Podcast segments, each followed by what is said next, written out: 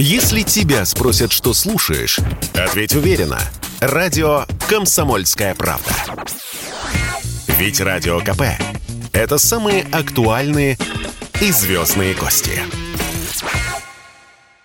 Сделать правила провоза ручной клади справедливыми. Такую задачу ставят перед собой авторы инициативы, предложенной Общероссийским объединением пассажиров и направленной в Минтранс. Пока что выходит иначе, считают они. Эксперты объединения изучили 26 ведущих авиакомпаний России и выяснили, разброс по требованиям к габаритам ручной клади весьма внушительный. Варьируется от 90 до 120 сантиметров по сумме трех измерений. Например, у 15 из 26 перевозчиков это 115 сантиметров и более, у 11 других 90 либо 95 сантиметров. Сейчас действующие федеральные авиационные правила оговаривают вес ручной клади не менее 5 килограммов на пассажира. Объединение пассажиров предлагает внести в эти нормы еще и габариты и зафиксировать их на отметке в 100 сантиметров по сумме измерений. Исключение для самолетов, где требование будет объективно невыполнимо. Вот как объяснил нам эту идею Илья Зотов, глава Общероссийского объединения пассажиров было бы справедливо найти равновесное значение для ручной клади. Это значительным образом повысит качество предоставляемых услуг, но при этом сохранит пространство для маневра авиакомпании, так как параметры будут варьироваться от 100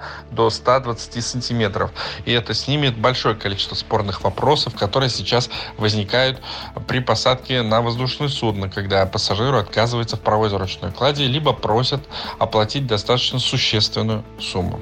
Авиакомпании к предложению настроены в целом скептически, мол, действующие у них нормы по ручной клади основаны на конкретной бизнес-модели и быть едиными не могут в принципе. Так, лоукостеры потому и продают свои билеты дешево, за счет множества ограничений, позволяющих снизить расходы на перелет. Кроме того, в действующих федеральных правилах требования уже прописаны в достаточной мере, считает официальный представитель авиакомпании России Сергей Стариков. Вот что он сказал в интервью Радио КП данная сфера, она достаточно хорошо прописана и в федеральных авиационных правилах, и в стандартах а, авиакомпании, поэтому здесь а, менять, увеличивать, либо уменьшать, наверное, а, не стоит. Почему? Потому что если мы увеличиваем а, норму провоза а, ручной клади, то тогда идет нагрузка на самолет, и просто ручная кладь может а, не поместиться в багажной полке. Если уменьшать, то тут в данном случае уже неудобство для пассажиров, поэтому некое среднее должно быть выбрана между неудобствами для пассажиров и максимум того, что пассажир либо путешественник может взять с собой вручную кладь,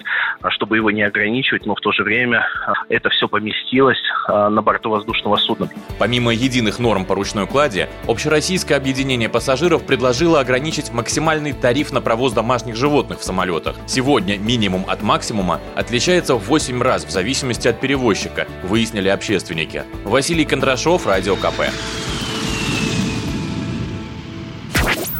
Если тебя спросят, что слушаешь, ответь уверенно. Радио «Комсомольская правда». Ведь Радио КП – это эксклюзивы, о которых будет говорить вся страна.